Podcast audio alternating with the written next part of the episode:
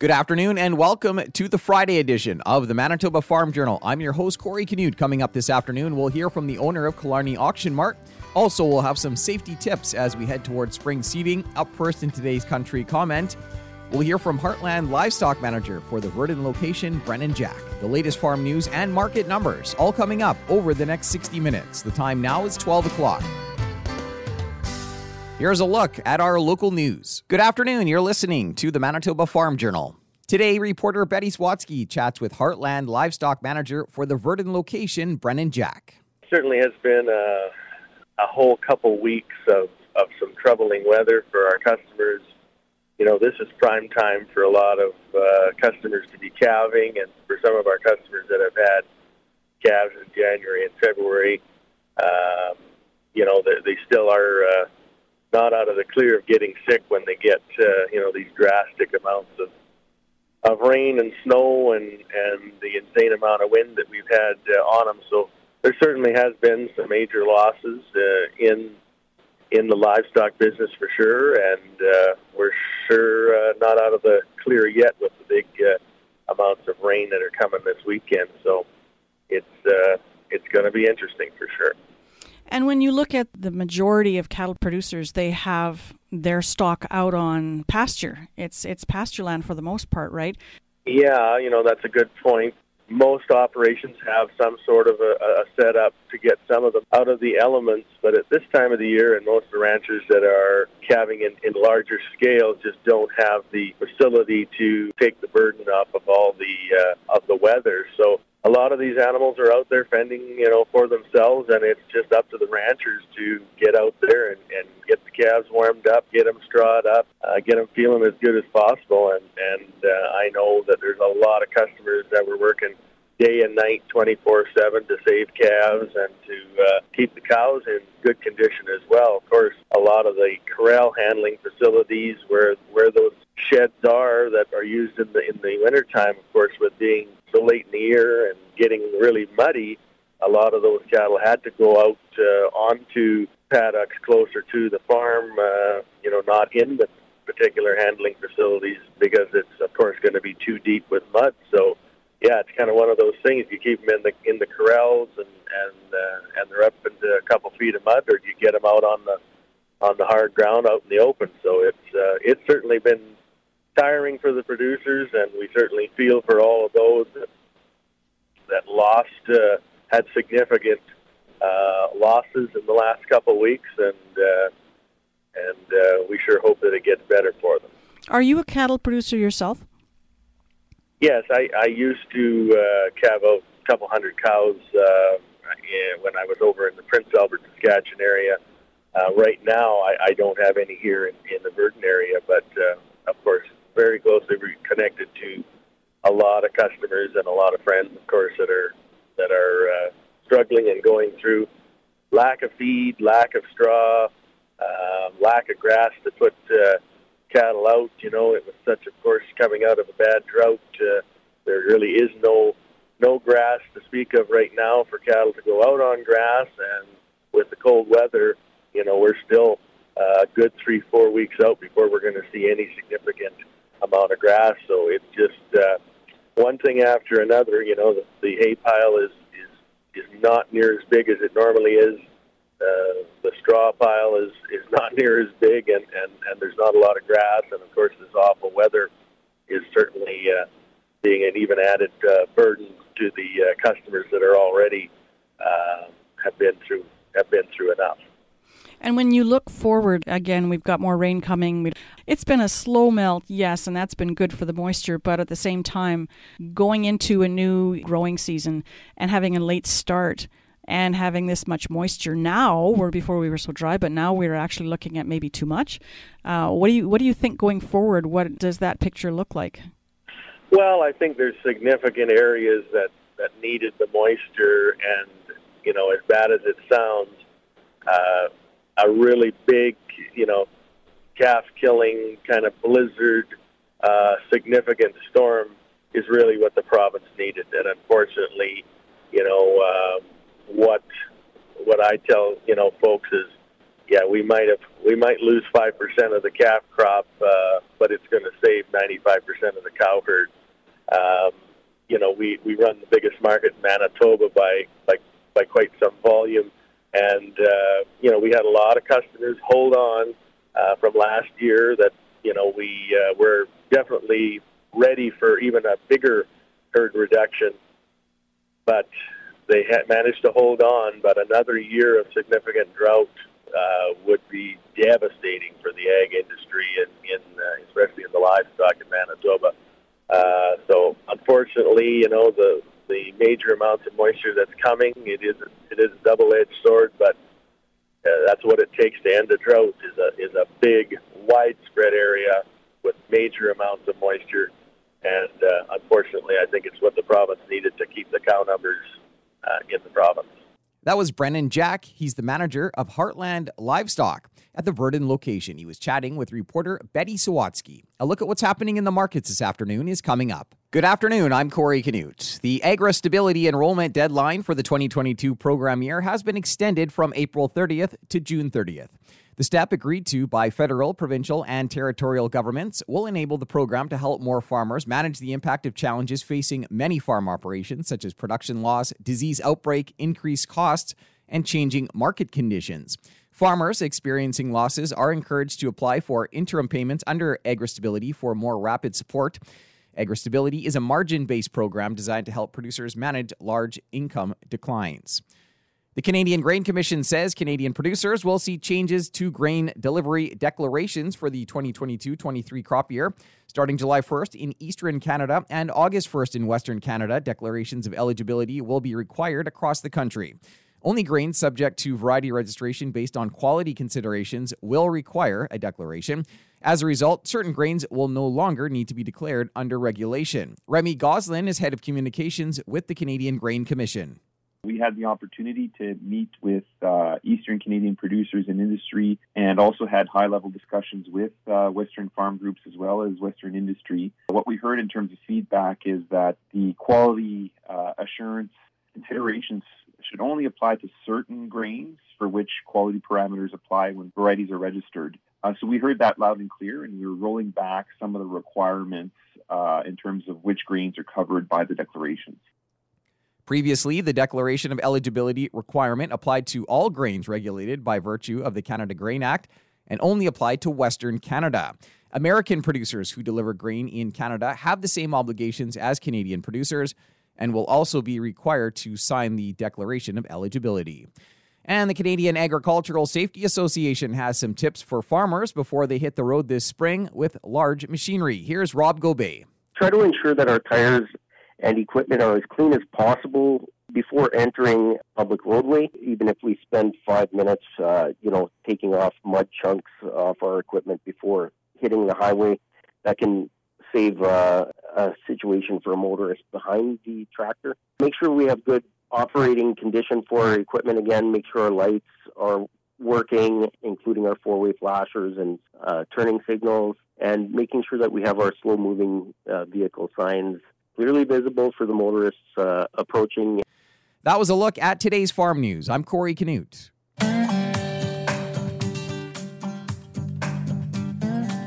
Good afternoon and welcome to the Prairie Ag Wire for Friday, April 29th. I'm Corey Canute. Coming up today, we'll hear from Rob Gobeil with the Canadian Agricultural Safety Association. Today, we're joined by Rob Gobeil with the Canadian Agricultural Safety Association who has some advice for farmers as we head towards spring seeding. Yeah, well, I've broken uh, the whole uh, concept of spring seeding um, down into four basic uh, groups. So we've got our people, we've got our equipment, we've got materials, and the environment. So uh, a lot of it starts with just a general inspection of your operation typical safety guy comment, I realize. Um, but we want to be proactive about um, situations and uh, not reactive. So, starting with the people, um, we want to assess uh, the level of training for ourselves and our um, workers on the farm. So, you know, things like tractor training, uh, you know, and ensuring that we have competent operators and they're authorized to use the uh, equipment as well. That definitely uh, will help in the due diligence sense and in a safe operation sense. Um, we want to make sure that um, the uh, people using the tractors and the seeders are familiar with the seeding equipment. Um, you know, there's some moving parts. There's, uh, you know, potential for cons- confined spaces in the uh, large seeders, things like that. So we want to be aware of the hazards uh, involved with that type of equipment operation. And again, we want to make sure that people are trained for the job tasks according to the safe work procedures that hopefully people are starting to develop on the farm. Um, moving on to the equipment end of things, we want to make sure, of course, that the equipment is maintained. Uh, as a safety guy, I'm uh, definitely a Murphy's Law kind of uh, attitude. So if it's not maintained, it's probably going to break down when we need it the most. So that's why we want to be proactive. Um, also, we want to make sure that we have fire extinguishers uh, inspected, topped up as needed, and readily available on the equipment we're using. Um, and we also want to make sure that we have personal protective equipment readily available for use uh, according to the hazards present for the job tasks we're performing. Next, we have the uh, materials.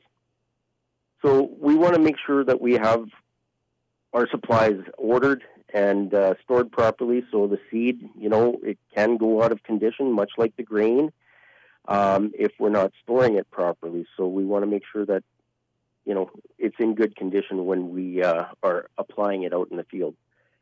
Uh, and that also applies to our fuel and related fluids such as oil and coolant. Uh, for example, for our equipment, uh, we want to make sure that's readily available, ordered ahead of time, uh, and uh, again, stored properly. And lastly, we have the environment. So we want to make sure we inspect our fields before we're even going into the field and make sure that it's in good condition to, you know, get in there with the equipment. Uh, last thing we need to uh, do is get stuck and uh, spend a lot of time and effort uh, getting unstuck. So, you know, things like standing water in the field, um, mud. Even at this time of year, thanks to the winter we've had, uh, there's potential for snow, uh, especially in close proximity to the uh, more bushy areas at the edge of the uh, field, potentially. Um, and very last thing I wanted to mention was uh, having an emergency response plan for weather, getting unstuck if we do get stuck, and making sure that we have communication uh, devices available on board in case we need help from someone else.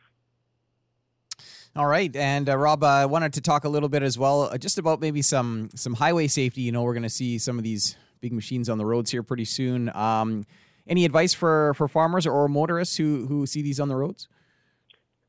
Well, for farmers, I would say just uh, you know, try to clean, uh, try to ensure that our tires and equipment are as clean as possible uh, before entering uh, um, public roadway. Uh, of course, it's easier said than done, but even if we spend five minutes, uh, you know, taking off mud chunks off our equipment before hitting the highway, that can save uh, a, a, situation for a motorist behind the tractor. make sure we have good operating condition for our equipment again, make sure our lights are working, uh, including our four-way flashers and signal uh, turning signals, and making sure that we have our slow-moving uh, vehicle signs clearly visible for the motorists uh, approaching and uh, and um, for the motorists on the highway uh, that may be exposed to equipment traffic. Just keep in mind that you know, they are slower moving vehicles than highway speed. So our approach time is uh, we we definitely approach much quicker at highway speed than we anticipate.